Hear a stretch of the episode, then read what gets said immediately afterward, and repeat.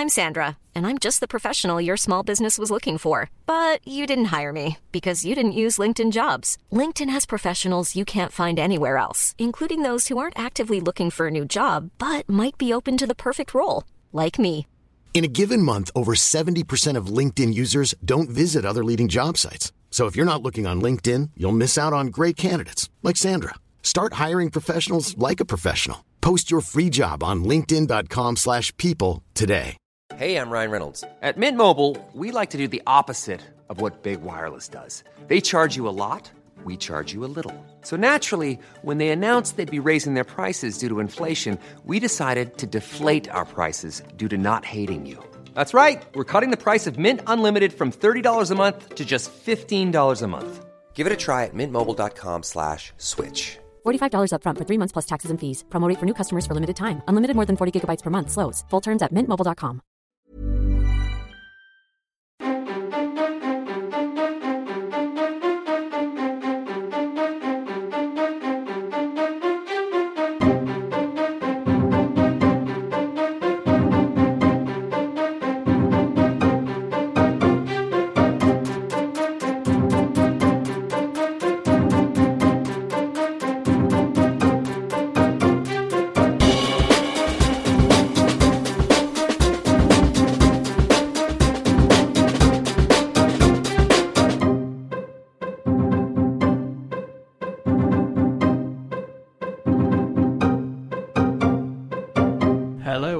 to Pick a Flick. My name's Jack. I'm from the Wiki Shuffle podcast, and joining me this week is Phil, also from the Wiki Shuffle podcast, Hello. and Owen Hughes from failedcritics.com. Hello. And also we've got Chris from um, Wiki Shuffle, and he's just sat in the corner, but he'll be he'll be quiet. so Yeah, I'll keep myself to myself. that's good. Okay, so today is the unpronounceable episode because we're talking about two documentary films which are. Um, they have- they have unpronounceable names, unsurprisingly. I'm not looking forward to it personally. No, you don't cope very well with um, speech, Yeah. so it's a bit rich. I know, but I believe one of them is pronounced by. You have to sing it when you do. it. It's Go Koyanis Kasti. yeah. Or how, yeah. Close enough, isn't it? Koyanis Scazzi. No, okay, I don't want to be involved in this podcast. okay. Well, you, you're not supposed to be involved, so you Yeah, just you're not. Just I'm keep not- stum. It's fine, it's fine. So yes, Koyana- Koyaanisqatsi, I guess, is the first film, and the second one is Marwencol. So I don't feel as inspired to sing that one. No. Koyaanisqatsi is a 1982 American experimental film by Godfrey Reggio with music composed by Philip Glass and cinematography by Ron Fricke. Um, and it's primarily slow motion and time lapse time lapse footage of cities and many natural landscapes across the United States. Uh, so it's a bit of a a bit of a hippie one. So we'll talk about that first, and then we will go on to Marwencol. Call. Marwencol, which is a 2010 American documentary film that explores the life and work of artist and photographer Mark Hogancamp. Um, so we'll get onto that, and we'll also have some general chit chat about do- documentaries. That's it. That's the word. And then we'll do a quiz. this isn't going very well, is it? Excellent. Shut up, Chris. Trying to do a hosting thing here. Okay, let's pick a flick. Critics around the world have called it a remarkable film event, a breathtaking experience, a fusion of image and sound.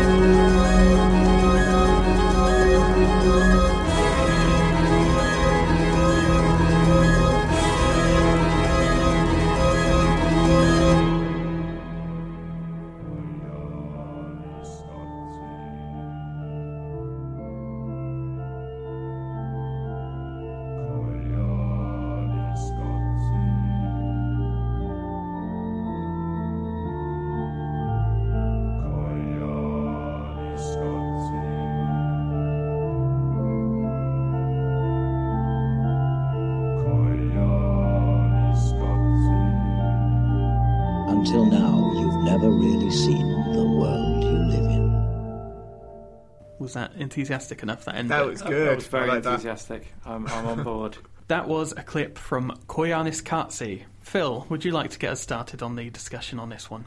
Koyaanisqatsi. Koyaanisqatsi. You don't. You don't have to do that. It's fine. I feel like that was a bit of a spoiler, if anything. Because I've kind of given Do you away the only line of dialogue in the entire film. It's difficult because what I want to be there's a there's there's two voices really conflicting for space in my head about this film. One is the pretentious art snob that wants to stroke his chin and talk about how marvelous it is, and then the other half of me is the Marvel action film loving geek boy that wants to say what a load of old tosh, give me something proper in my films.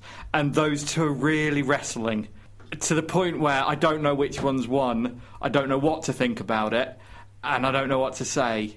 Okay, review Oh, over. right.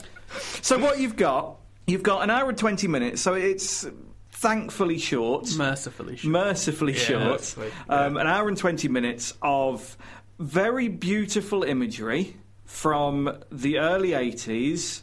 Very obviously from the early. very 80s, uh, obviously from the early 80s.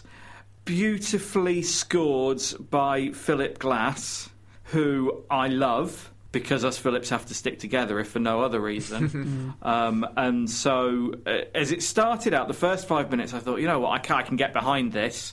This is pretty and it sounds nice, and I'm going to enjoy this. And then I realised that I didn't quite have the staying power for it that just pretty images and nice music isn't enough. It isn't held together. And it would be unfair to say that there isn't a narrative structure because there is a- quite a pretentious narrative structure about the conflict between the um, natural world and the human world. And there's definitely a, a narrative structure in there, but it's well away from being traditional in its construction to the point where it may as well not be there. And if anything, the the only thing it's got going for it is the subtlety, which is then completely undermined right at the end, where they hammer all that subtlety out with a series of um, bit of text explanation, which just undermines anything um, anything subtle by just hitting you with a sledgehammer about it being about the world being screwed. Uh, well, actually, that's not quite what it was saying. There was more hope in the film and the imagery that was being portrayed than uh, I think.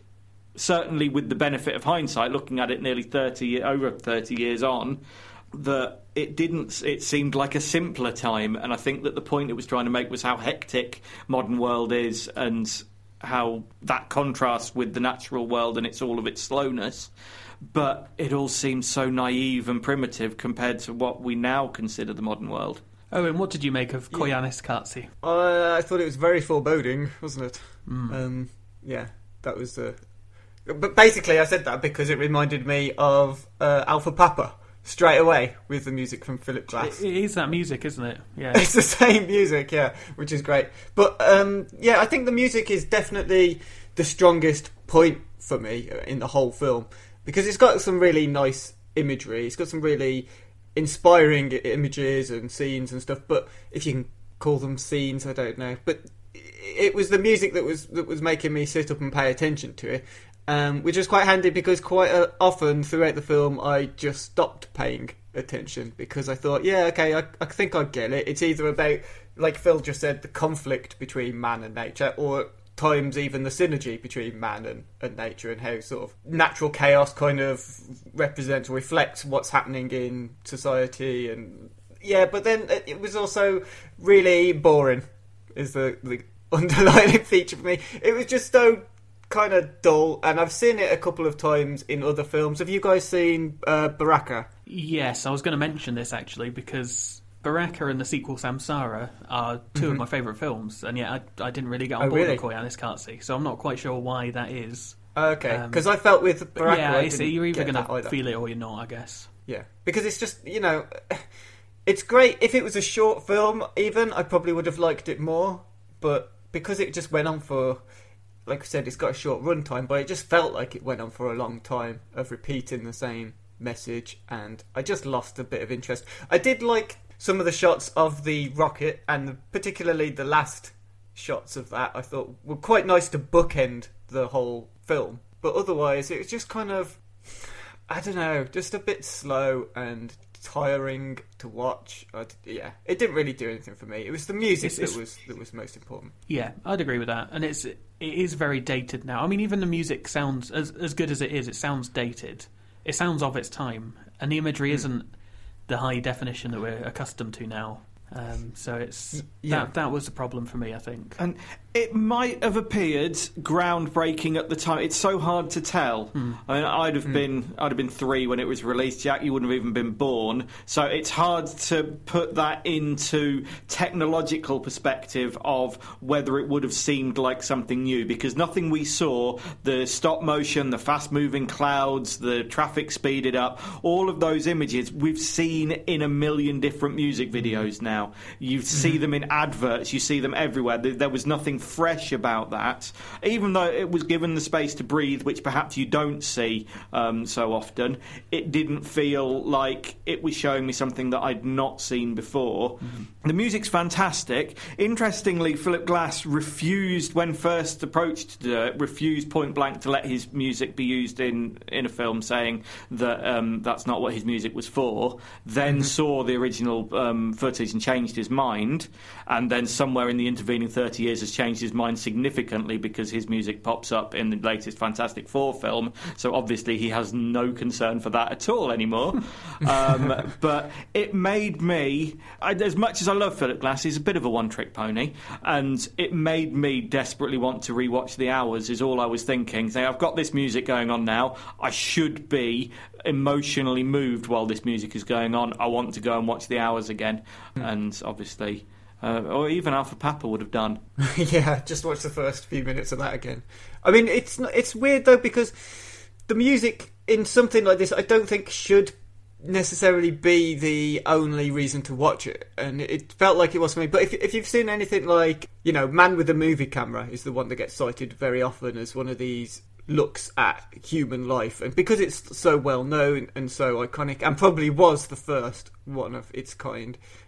Certainly, the, the one of the most popular versions of, of this sort of documentary making, where it just looks at people doing stuff and then looks at like natural things, and it looks at the modern world through through a camera lens. That's much better than this, and I maybe it's just because I found it more intriguing because it's from a time so far gone, you know, from like a, almost a hundred years ago, nearly. Yet because it was only maybe because it was only the eighties, and I just thought it just doesn't really speak to me at all. I don't get it. I don't understand it. It's not interesting. But the music was key. So yeah, so it's a bit weird because Man with the Movie Camera, of course, is a silent film, and the melody would have been added afterwards. But yeah, I don't know. I don't know. I just um, I'm not even glad that I've seen it because sometimes you get these classic movies that you watch and you feel like it's a struggle to make it through, but then you go at the end, oh well, at least it's one to tick off the list. You know, it's the one that's on the IMDb top 250. At least that's off there. But I didn't even get that sense of satisfaction with it. It was just like it's over. Okay, what's next? Yeah, I agree.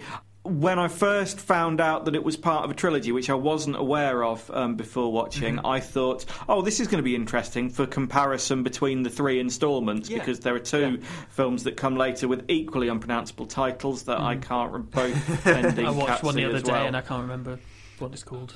But I came out at the end of it thinking, you know what? It's not really going to teach me anything. The next couple are going to be slightly more high definition. The cars are going to be different. They'll come up with some kind of underwater camera that will make for some different shots in one place. I could see the way that it was heading. Um, and although, from a cinematography point of view, I'm sure that's very interesting and there are things being learnt through exercises like that, I'm not sure I need to consume them. Yeah, I would recommend Baraka and Samsara though.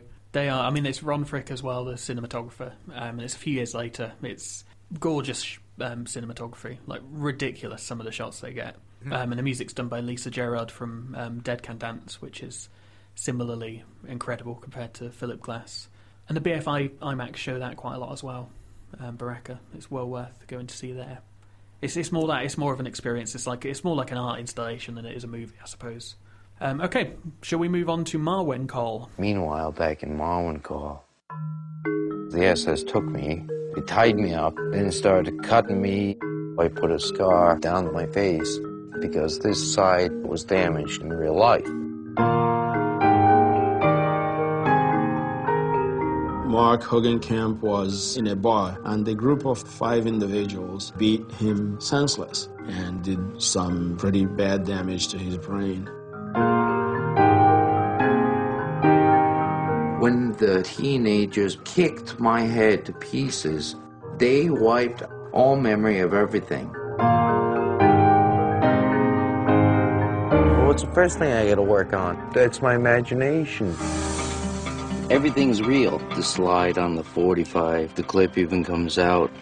Sorry. Everybody has a dream. Everybody wishes they had a double They could do the things that they could never do. There's always something going on in Marwencol. I've taken place in many battles. We usually come out on top. The SS had me tied up. The girls went into the church. They eliminated the SS. Her coming and saving me proved to me that she loved me.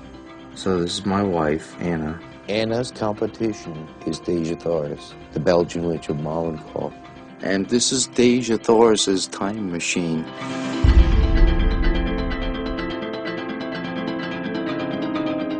First saw Mark, he's in this full World War II regalia. Like, oh hey, how's it going? What's that all about? I was just astonished by the realism and the feeling. I felt like it was too amazing to not share with other people. There's a curator of an art gallery that wants to display my photos. What if this leads to tension and it's bad for him? Will he make it to the city? It's like this is the one last thing that I don't ever want taken from me. I built Marwencol for me, for my therapy. It gets stranger by the moment, doesn't it?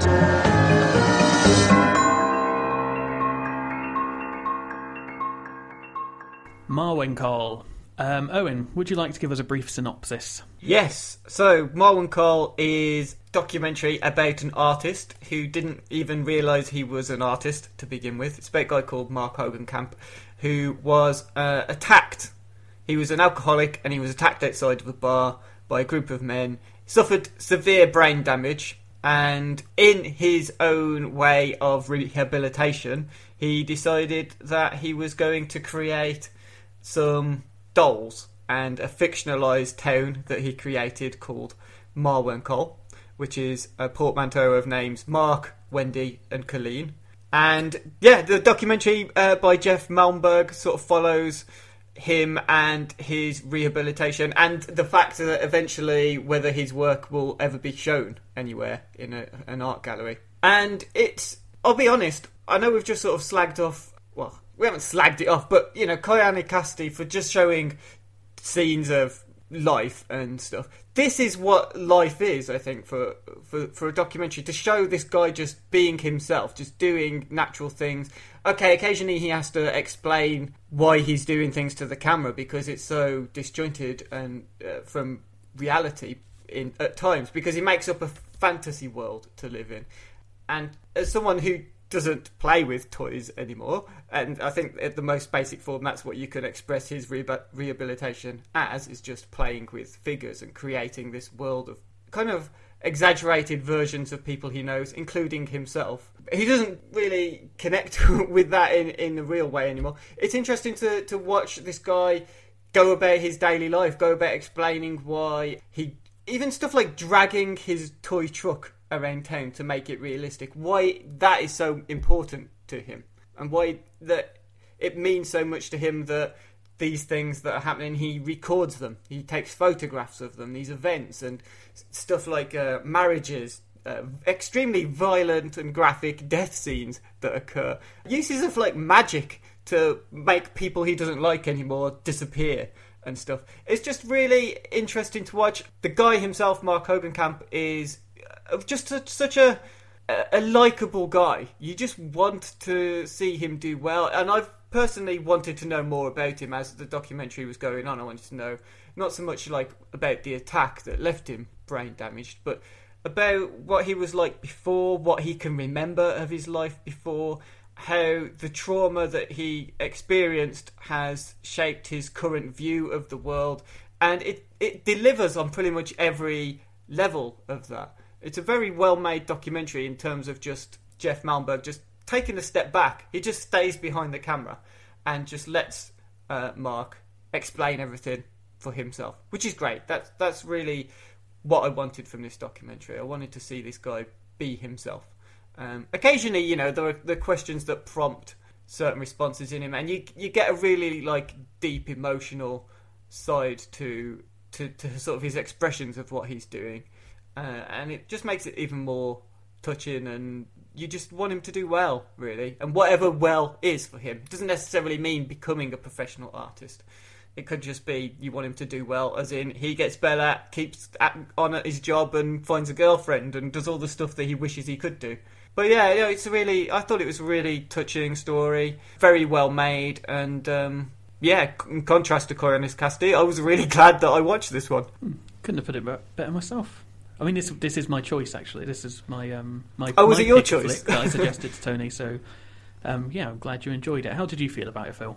I liked it very much. I thought it got a lot of things to say um, about the fragility of the mind, certainly. Mm-hmm. Um, so, what you'd got here is somebody who's suffered brain damage and as a result has ended up behaving in unexpected ways. Um, and as a result of that, is struggling to get on in society, uh, cannot uh, function well with others, is perpetually frightened um, off the back of the attack that he suffered. But we also learn that the life he had before was in many ways worse.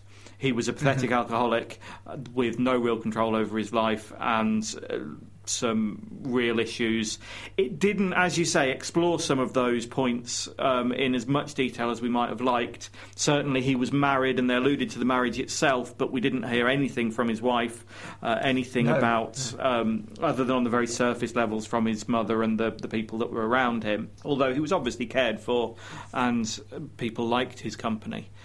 If I had to criticise the documentary for anything, it mm-hmm. would be that it portrays too likable a figure on him. It tries too hard to make him consistently likable rather than having the courage to say, actually, this kind of outsider that he is, it talks about him having social difficulties. But doesn't show that, and I strongly and it alludes to it in places and bits where his brain really has broken that may have been present beforehand, particularly his attitudes towards sex and towards women.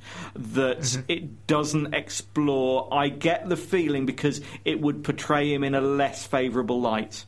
Whereas just looking at him as this outside, outsider artist who can potentially come goods shows a story of redemption and everyone roots for him and you're very much behind him. And I'm not saying that that's necessarily wrong or deceptive to do, but it felt a little bit like an oversimplification. Which, when you're telling a story within an hour and a half, and that's the, the point of documentary making, mm-hmm. isn't to be an absolute chronology, it's to find the story in there, I think it succeeded at.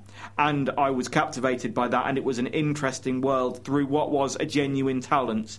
I think a lot of outsider art and this celebration of people who were making art without really realizing it is patronising and can be based on art that isn't actually that accomplished. But what he was doing was a wonderful thing and was intricate and was involved and was beautiful to look at and was very well composed. I thought it was incredibly telling that before he had, I keep calling it an accident, but it wasn't an accident, before he suffered his attack, he was a very capable art uh, illustrator and he could draw Mhm. very well. He lost that ability as a result of the attack, but he clearly retained some of the requisite skills in terms of composition and putting together images, and that was very evident in the work that we saw.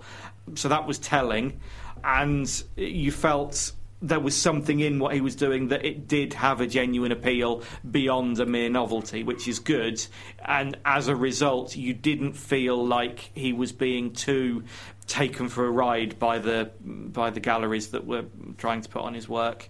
And and that was that was good. Yeah, no, I'd agree. And it's just a point that you made there as well about sort of his past life, and because he claims he can't really remember anything, and he just gets like snippets occasionally.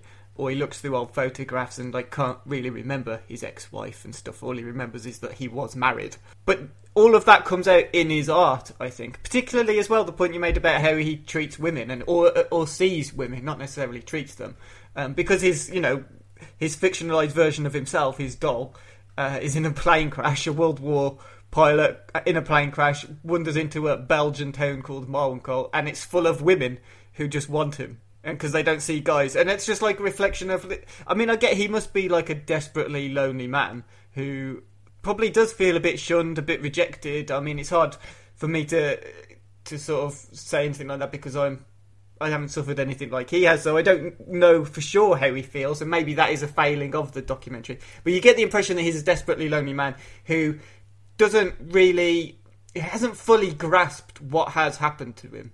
Because occasionally he talks about how he feels angry. And then, you know, the documentary is very subtle, or perhaps not so subtle, in that it will cut to a shot of a photo where his characters have been massacred by some Nazi soldiers and stuff. or, you know, there's meant to be a truce between the, the good guys and the bad guys. And occasionally, the you know, whenever he's feeling angry or upset or lost or whatever it is that he's feeling, that balance shifts in the world um, that he's created. And I think it, it's very it's it just kind of lets you understand how the world has affected him personally through that without him having to explain or without the documentary having to do too much like deep investigation or interview various family members or former friends of his.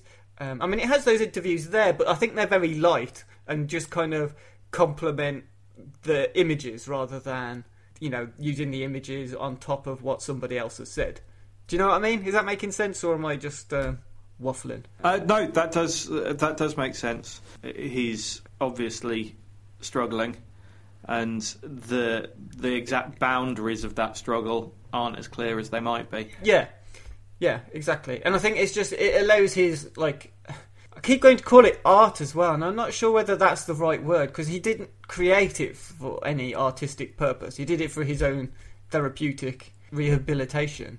And that's another thing, actually, that it doesn't really go too in depth on is why his you know his rehabilitation's ended and then he just moves on. It doesn't sort sort of go any further into speaking with his doctor with about what else could have happened, why why he was left on his own to deal with something so tragic and why there is no support. And you, you feel like it could have been a real social issue yeah that, that was one of the biggest beats early on was it made the point quite hard that, that he ran out of medicaid and that's why mm-hmm. he got released from hospital earlier than he should have been. But then it left that completely alone and yeah, it was just like mm, perhaps particularly yeah. from a British perspective, where that is crazy to us, and how can a, an advanced society possibly do that to people? Perhaps that just doesn't occur to the American people because that's just the way it works. It was just done in a very matter of fact, like, and now his medication's ended, so this is him doing it all on his own, and you think, Jesus Christ, that is like harsh, that's yeah. terrible. But it's just, it's just, it just carries on. Yeah, there is an yeah. alternative route. There's, there's no other the only thing that's offered as an option is, oh yeah, we'll just let him play with toys and he can come in and speak to me every so often.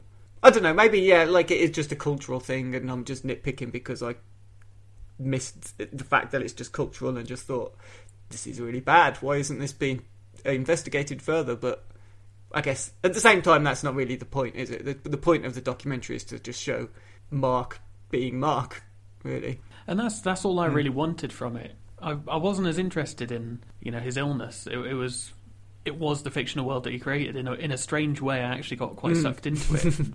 wanted to know more about this town, and which is kind of insane in a way because it's it's just a man playing with toys yeah. at the end of the day. You know, in, a, in if you boil it down to its basic level. But I, I just found it very endearing and um, yeah, kind of a, yeah. a, beautiful little film. But there are there you are right. There are problems with it, and um, so yeah, I could see why that wouldn't quite leave you satisfied. I'm I'm interested to know how long between watches was it for you? Have you seen it recently? Uh, this was probably three years ago, I'd say that I, f- I first watched it.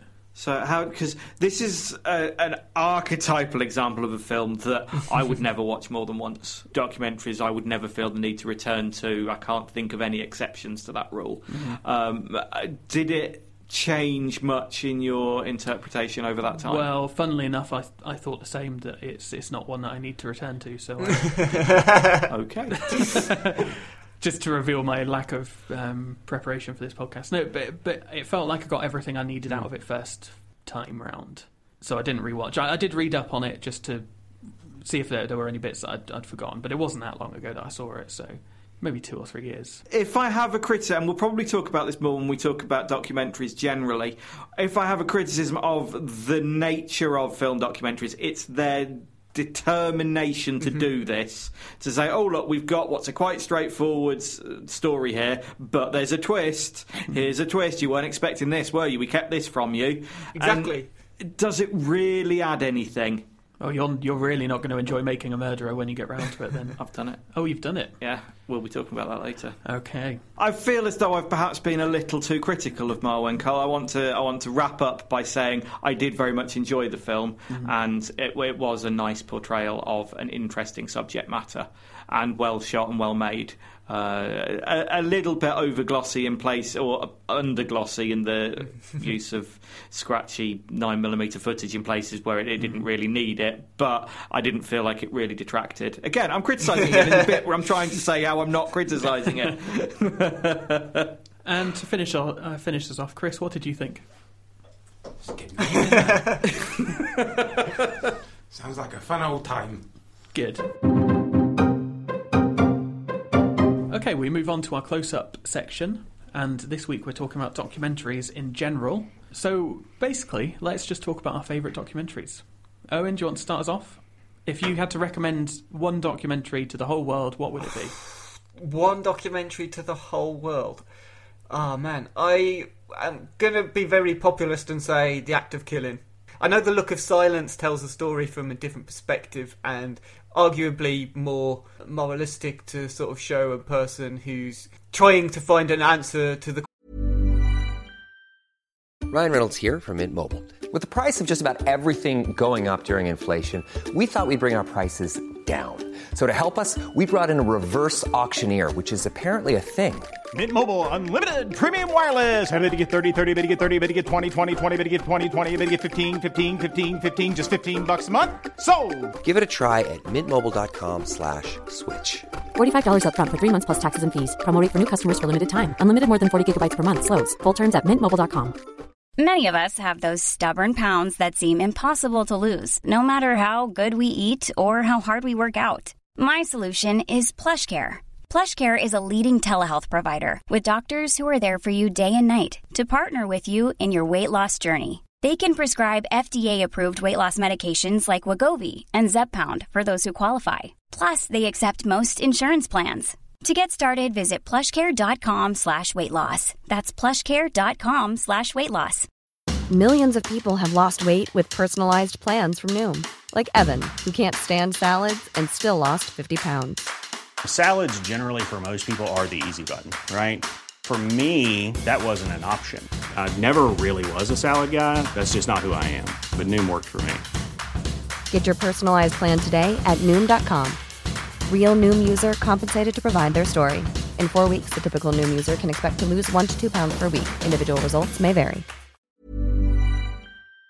question why about why his brother was killed by death squads who- in Indonesia. But the act of killing is the one that I think is more powerful. Certainly had a bigger effect on me when I watched it because uh, as well we've just talked about like with Marwencol and a slightly manipulative take on it. But the act of killing has a really strong narrative arc that I think they looked out on a little bit. I think Joshua Oppenheimer looked out on the fact that Anwar goes from at the start of the documentary, at the start of the act of killing, he is laughing, joking about the horrendous crimes that he committed. I mean, the genocides that he committed with groups of people, executing communists in inverted commas, and then like through to the end of the documentary, and the way that he's changed, the way that Anwar's changed, uh, it just it's just a fantastically well made documentary. And if the story in it doesn't stay with you after watching it, if it doesn't affect you in some way, then you are a monster because that film is just like being punched in the face. It is so powerful. But it is very, I mean, I say it's very populist as well, but I don't think that necessarily is the case because it didn't get nominated for an Oscar. And part of the argument for why is I've seen, I've heard people describe it as just like torture porn, you know, comparing it to stuff like Saw or, you know, Hostel and saying, oh, well, it's, it doesn't really have any value. It's just a shock documentary, you know, it's just meant to shock people. But I, th- I think that's complete bullshit because it's, it's, it feels very honest and real to me. But I don't know. Have you guys seen it? Or- Yeah, I, I totally agree. I mean, I mean, you, Phil hasn't seen it, so um, that's definitely one for you to see. But, but I agree. I, I don't think it's it's torture porn whatsoever. It's um, it's quite Mhm. brave. It's it's entirely original. It um, yeah, it's, it's something I've never seen before, and it's it really, really made me feel awful about Mm. humanity. So if you want to Great. feel awful about humanity Yeah. for, I think it's like three hours long as well. yeah, the, the original cut. So Definitely not what I look for in porn. Can I make that very clear? That's how I, what I aim to feel like after. Uh, Phil, one documentary. I would like to nominate a feel good documentary in place of whatever that sounds like. Um, a 2002 film entitled Babies, which. I hope this isn't talking. it's not, no, it really isn't. It's a again. This is another very loosely shot, very beautiful, um, but in the conventional sense, plot, sense, plotless story of contrasting the way that young infants are raised around the world. So I think that there's it's been a good while since I saw it actually, but I think there's four different families on four different continents, um, each dealing with how they bring up a newborn baby and comparing and contrasting what those those children experience in their formative months and, and years, and it's just beautiful in terms of bringing together the shared humanity at its very basest level of it's rewarding to see a child laugh. It does that, and it's got more to say than just that. It does compare the socio-economic considerations between, obviously, the abject poverty that's experienced in Africa compared to the the American couple that they they follow, and it does have something to say about that. But it's not weighted down by that. It's not um, it's not narrated, so there's no clear. It's not policing those sentiments. It's done purely on the imaging, um, and it's it's it's lovely. It really is just lovely. So that's that's my recommendation. Babies from 2010. Have you seen that one, Owen? I haven't, no, but it's going on the list. Yeah, I, th- I think you should two should um, should swap. Okay. so Phil can have a terrible time. Great. This might be putting you on the spot a little bit, Owen, but I know you are a documentary fan.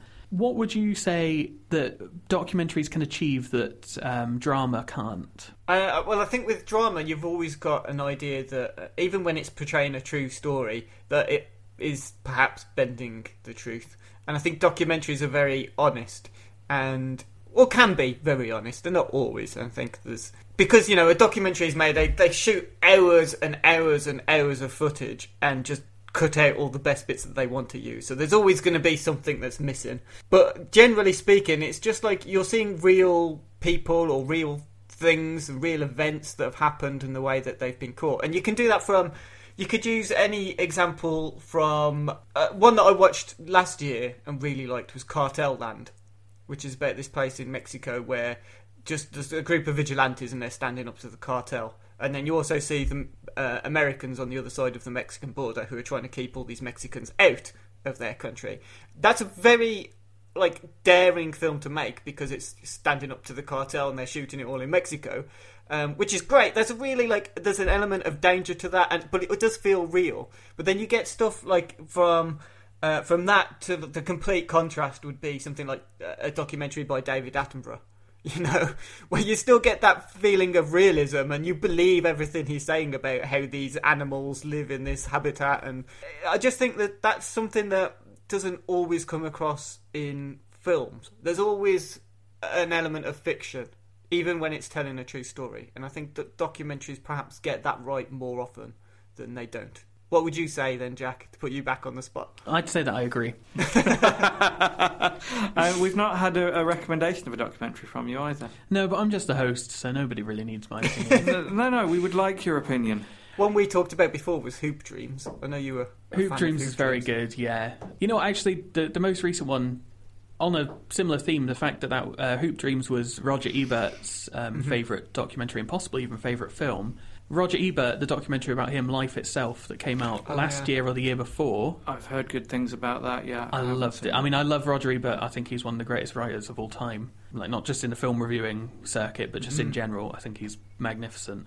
That film is such a beautiful and just a real portrayal of, you know, dying and death and um, and life itself. Yeah. If I can and be legacy so cheesy. as well. I think there's something there about the legacy that people leave, and because it goes into Yeah. stuff with his family as well, doesn't it? Yeah. and like the impact that his his cancer's had on on them, which I, th- yeah, it's a, it is a fantastic documentary. Yeah, it's it's it's heartbreaking, but it's um, it will make a great uh, double bill with the Act of Killing, Phil. If you want to have a good Sunday evening. Ah, Chris, favorite documentaries? Um, Pound Shop Wars. Oh yeah, BBC. that was quite good. That was good. Yep. See, this is there's there's a real parallel for me, and, and I know that you're trying to be stupid because that's your that's your cross to bear, Chris. But there's a real parallel to me between. No, I just can't help it. So there's a real parallel to me between documentary filmmaking and podcasting. And there's a reason why, if you watch American documentaries, film documentaries I'm describing particularly, and you listen to American podcasts, they have a tonality about them which is very sincere and very serious and very as if they're doing something new. That Britain doesn't feel the need to have them, and it's for one very simple reason, and that's that the BBC has been doing it for years and doing it at such a phenomenally high standard that it doesn't seem like anything, any sort of massive creative breakthrough to us or anything that original. I think the case in point that I always use is how, for some reason, March of the Penguins went wild in America, whereas anyone in the UK watching it, it was just a bog standard Sunday mm-hmm. afternoon nature documentary, which we've been get, we've been spoon fed our entire lives. So it's treated as something a bit more on a pedestal and a bit more like high art in America than it is in the UK because we're so used to seeing it. It's been such a stalwart of our filmmaking within the UK as part of the output of the BBC. So what you're basically saying is that we did it first and better. Not necessarily better. In some No, ways, better. better. Better, In, in better. some ways, better. Yeah. Okay. So, um, a few tweets that we've had in as well about other people's favourite documentaries. Um, Paul Field at Pafster uh, has a ten a top ten link on failedcritics.com, which I have read, and it is an excellent article. Um, it's called "The Greatest Documentaries of, of All Time: A Rebuttal." Um, Mhm. Owen, do you want? Do you remember this article? Are you willing to share? Your I do remember it. I remember he, because uh, Sight and Sound put out a list of the top ten documentaries ever, and Paul decided to watch some of them that he hadn't seen before, including one which I think was like three, ou- three or four hours long and about potatoes, and he just hated it. um, so he decided to put out his own list um, with uh, filmmakers like Errol Morris, really important, influential documentary maker, you know, who made The Thin Blue Line, which is arguably one of the most influential American documentaries of all time. And Rowan Atkinson's really good in it as well. yes, that's a different, different. Oh. but yeah, unfortunately. The Thin Blue Line was by Errol Morris, and it's about this guy who is convicted of murdering a policeman, and he's in prison when they're filming it. uh, But actually, the, through the course of the documentary, six months afterwards, the documentary was so good, so like proved this guy's not necessarily innocence, but that there wasn't a way that he could have really been involved. He was actually released from prison because of this documentary.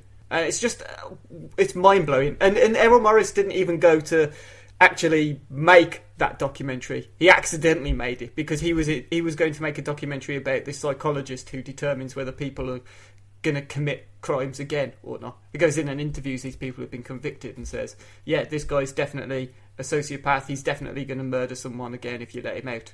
And that's what the documentary was originally about, and it just happened to end up being about this guy. But it's brilliant, absolutely fantastic.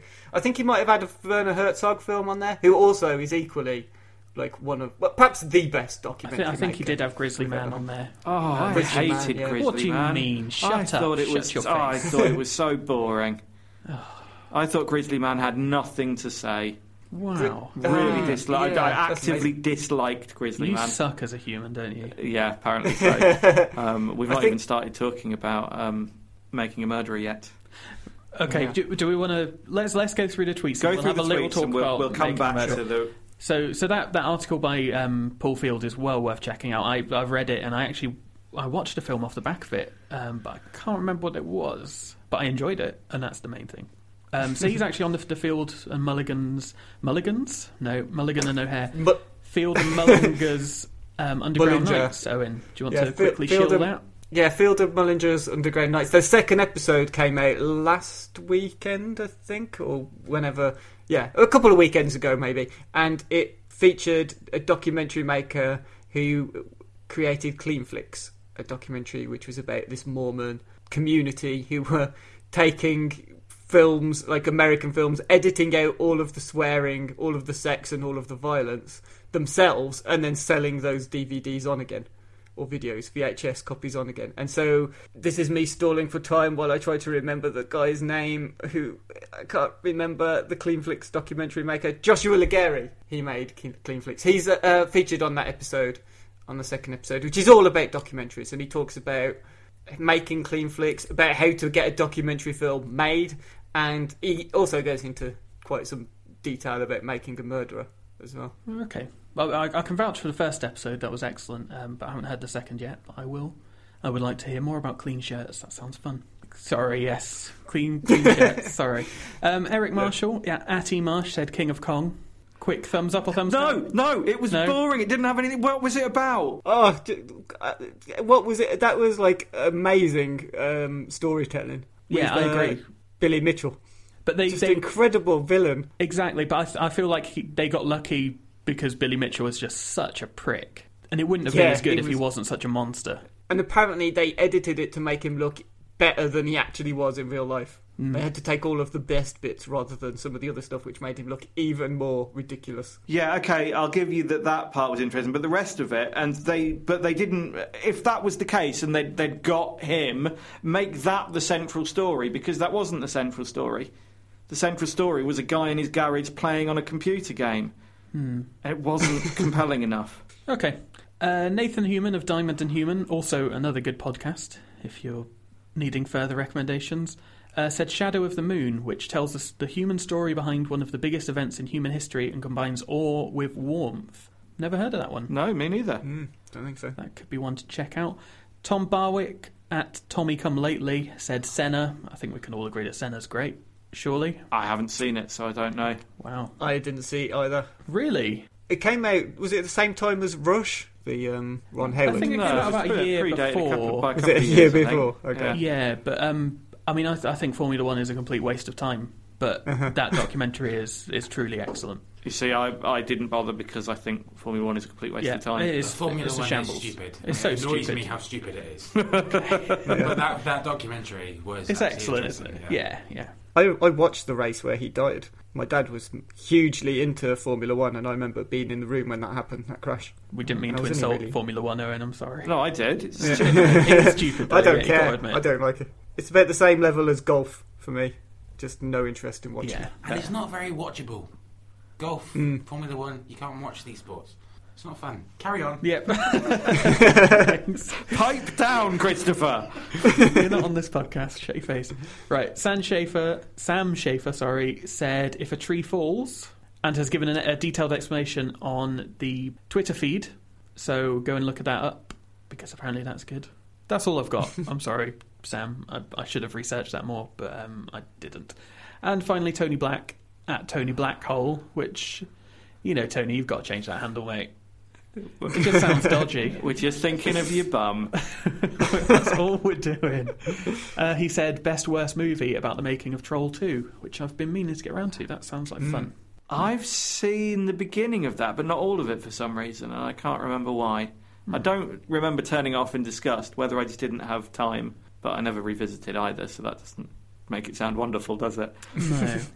Have you guys seen um, Lost Souls, No. which was about the making of the island of Doctor Moreau with Marlon Brando and Val Kilmer um, by Richard Stanley? That's that's similarly about the like making of this terrible film and the, well it was doomed the whole production was doomed that is a really interesting documentary to watch if you've got any interest in seeing how bad films somehow get made it's just fantastic Okay, I've, I've definitely got an interest in seeing making of films that feature uh, Marlon Brando because if the Apocalypse Now one is anything to go by, then Mm. that should be pretty interesting. yeah he's equally as just nuts throughout this Hmm. through Lost Soul yeah it's definitely worth a watch So before we go on to um, question time, which I know you're looking forward to, Phil, making a murderer.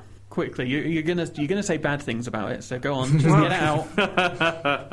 I, uh, everybody's been crazy about making a murderer, and Jack, you in particular, Mm. have been telling me for weeks, you must watch it, you must watch it. And I did, and I watched it in pretty short shrift. Mm. Um, so it was compelling enough to make me get through it fairly quickly.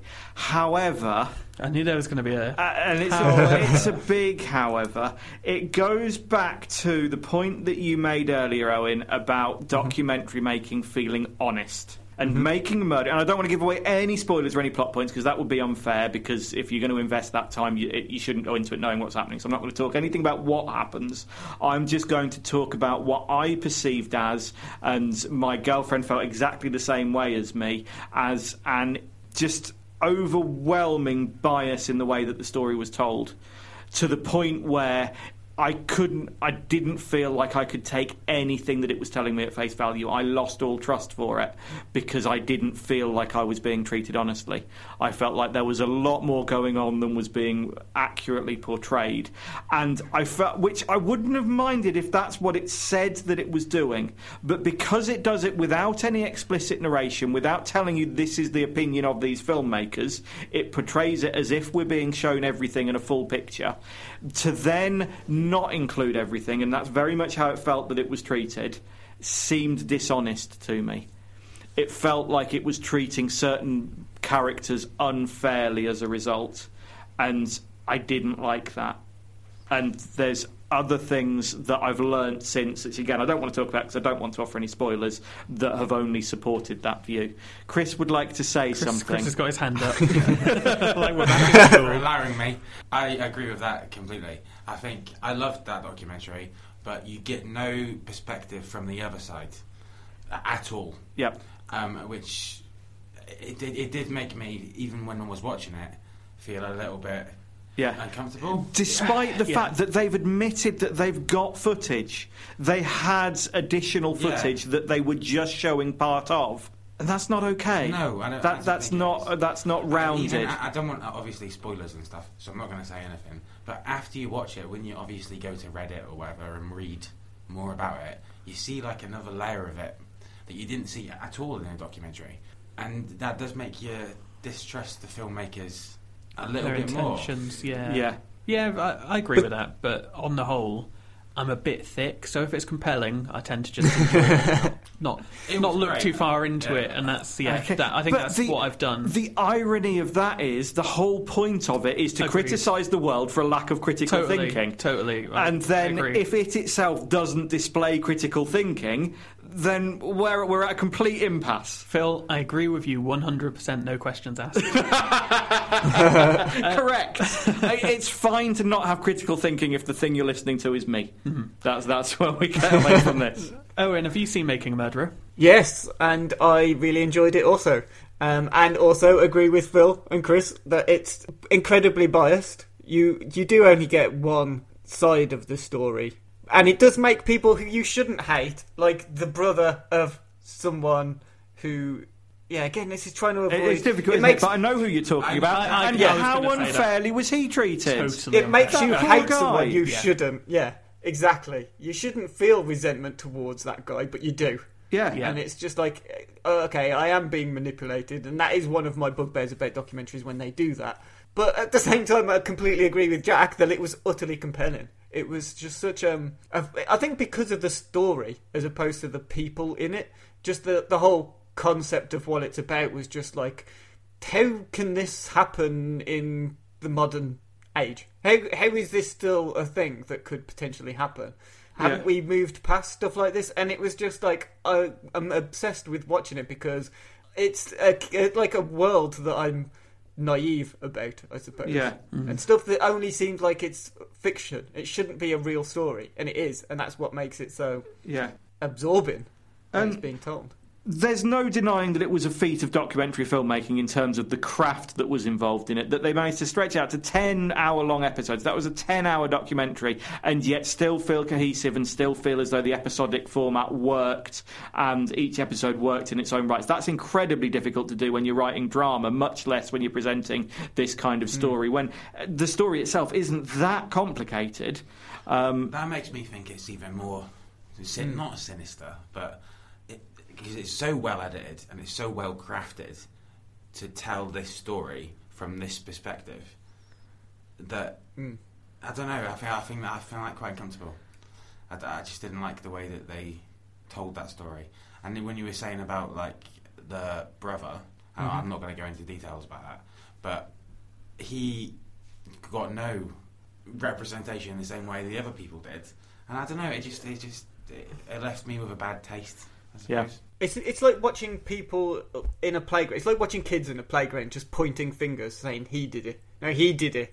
And that's I think because that's what makes it so like weird and uh, odd. The whole story, the whole idea. yeah. Yeah, yeah. So the the, the people in it are kind of inconsequent. Their characters are inconsequential to what the story really is. I think it's Yeah. like Steven Avery himself. It's not like he doesn't at any point come across as this guy you would like, or is in any way a good neighbor or a good friend to have. It's just like it's just the the things that are happening to him or that he has done, whatever the outcome really may be. That's what it, it, it, it's inconsequential about him himself, is what I'm trying to say. It's the it's the whole idea that this is happening that makes it so good.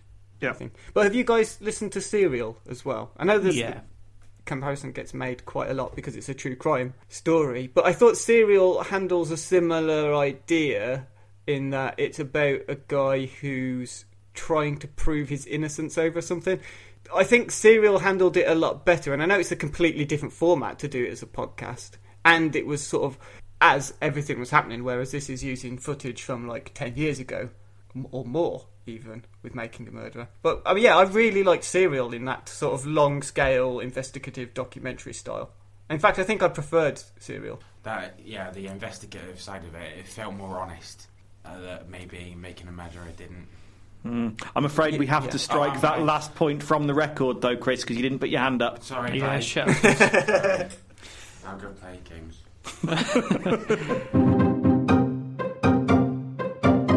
Right, let's move on to question time. So this week we're going to have a little quiz about documentaries. Oh, Shocker, we've already established how few I've seen. Yep, and I would say that this is pretty difficult. Oh dear. In fact, I'd say it's almost impossible. So- Okay. To be honest, I'm happier about that because if I did really badly on an easy quiz, that would be embarrassing. But if it's if Hmm. it's difficult, then maybe I can leave with my reputation intact. Yeah, I, I, I, I would have known one of these these five questions. So Owen and Phil, fastest fingers first. If you shout out your names, nothing to do with your fingers really. Sorry about the fingers comment. shout out your name and then you get to guess. So question one, best of five. What is the longest theatrical cut running time of Claude Lanzmann's epic 1985 Holocaust documentary Shoah? Nine hours. Oh, wait, nine hours. Closest to the number gets a point. So whoever says I their name first can have a go. Theatrical oh, release. The yep. Okay. I'm going nine hours, I think. Nine hours, Owen. Theatrical release. It's not. It can't be as high as nine hours. It's obviously going to be stupid, but it can't be as high as nine. I'm going to say six, just because saying eight hours and fifty-five minutes isn't in the sport. Well, the point goes to Owen. It is 10 hours and Oh, 13 minutes up. long, which is just stu- No one wants that much Holocaust. Nobody, not even Hitler. It's too long. I didn't want that much hateful eight, let alone. It was shown on BBC Four about a year or two ago, and they split it into two parts, and I made it through halfway of part one, and I never finished it. Yeah. But it is a long, grueling experience. Shoah. It's just really difficult to watch. Be- Do you, you guys know what it is? Do we even need to talk about it, or should we just move on to the second question? Nah, let's just move on. It sounds Yeah. awful. Um, question two. In Asif Kapadia's recent Amy, where was Amy Winehouse's final shambolic performance a month before she died? The word shambolic is Tony's writing, not mine. I love you, Amy. Uh, I haven't seen Amy. No, me neither. it's Um, very good Senna oh, in- director, so you should watch that. Is it in in Reading Festival? It's not Reading Festival. Phil, Stab in the uh, Dark. I'm going to go for Brixton Academy. Nope, it was Belgrade. So- What? you, you would, that's the one I would know. I, I remembered that from the Okay. documentary. So I think if you'd seen Great. it, So you now might we've have. got no prayer on the remainder. Good, good. Yeah. Spoilers for Amy. she had a concert in Belgrade. She died. She Oh, dies don't, at the end. Don't completely ruin it. No. God. Okay, question three. Name the French high wire artist who in 2008's Man on Wire walked between New York's Twin Towers in 1974. I'm going to recognise Philippe this when you tell Petit. me. Owen, it's Philippe Petit, isn't it? Well done. Yep, Ah. that's two Yes. points Owen. Phil, you need to get the last two questions right to um, to get out of this without any shame. You're Rubbish. Shush. Question four. Michael Moore, his first 1989 documentary, Roger and Me, focused on factory closes in which. Flint. Oh, he's got it. Yeah. He didn't say your name though, so Philip. F- Philip. Philip Michigan. there he goes. Okay, two one. Yes. So it's all down to this. Question five. The Shining Exploration, 2012's Room 237, posits Stanley Kubrick had the secret of what major US government cover up and clues inside the film. Oh yeah. Philip. Yes. I can only think of Watergate. Nope. Owen? Has Owen gone? Owen's gone. Oh well, we tried. Oh, he's tweet. Owen's tweeted. Computer crashed, but it was the moon landing. He's got it. so without even being online, he's got That's it. pretty I'll, good. I'll do that. Um, he's just tweeted us saying that his computer's crashed, but the answer is the moon landing. So he gets the point. point and Well wins done. 3 God 1 without it. even being here. God damn it! That's good. Hello, Owen. so we have announced your correct answer via Twitter. And the fact that you've beaten me 3 1, which obviously I'm gracious enough to take in my stride. I knew and, Owen would know that one. and there's no bitterness at all. So that brings us to the end of this week's Pick a Flick. Owen, would you like to shill all of your various projects? Well, just very quickly, I'll just mention that, of course, I'm part of Failed Critics. Uh, we've got a weekly film podcast that goes out uh, talking about movies and movie news and whatever else happens to have like crossed our Twitter feeds before we start recording. It's very disorganised. Um, I also I'm producing, as I mentioned earlier, Underground Nights at the moment um, with Paul Field and James Mullinger, um, which is kind of monthly, probably six weekly, whenever they get round to it. Basically, that'll do. I think I don't need to go on about everything. It'll just bore people, won't it? So yeah, Failed Critics and Underground Nights. They're at failedcritics.com. And Phil, anything to plug? We do Wiki Shuffle podcast every Tuesday. Hmm. And so you can tune in to listen to Jack and Chris. Chris, you can say hello again now. Hello.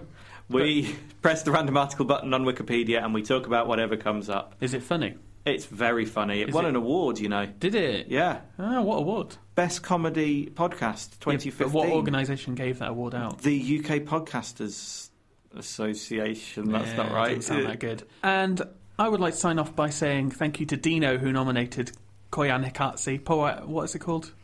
Koyanagatsi. That's Dino at Aldebaran on Twitter. Um, so apologies I didn't mention that earlier because I'm a terrible host. So, any other. Koyanagatsi. That was it. I got it wrong before. Koyanagatsi. I don't know what any of this means. And that's it. That's That's it. it. Back to non shambolic pick a flick next week. In the meantime, you can tweet us at pick a flick. See, this is uh, the lack of preparation is appalling, isn't it? It's admirable. You can find us on Twitter. And yes, you pick a film, we talk about it. Simple. See you next week. Bye. Bye.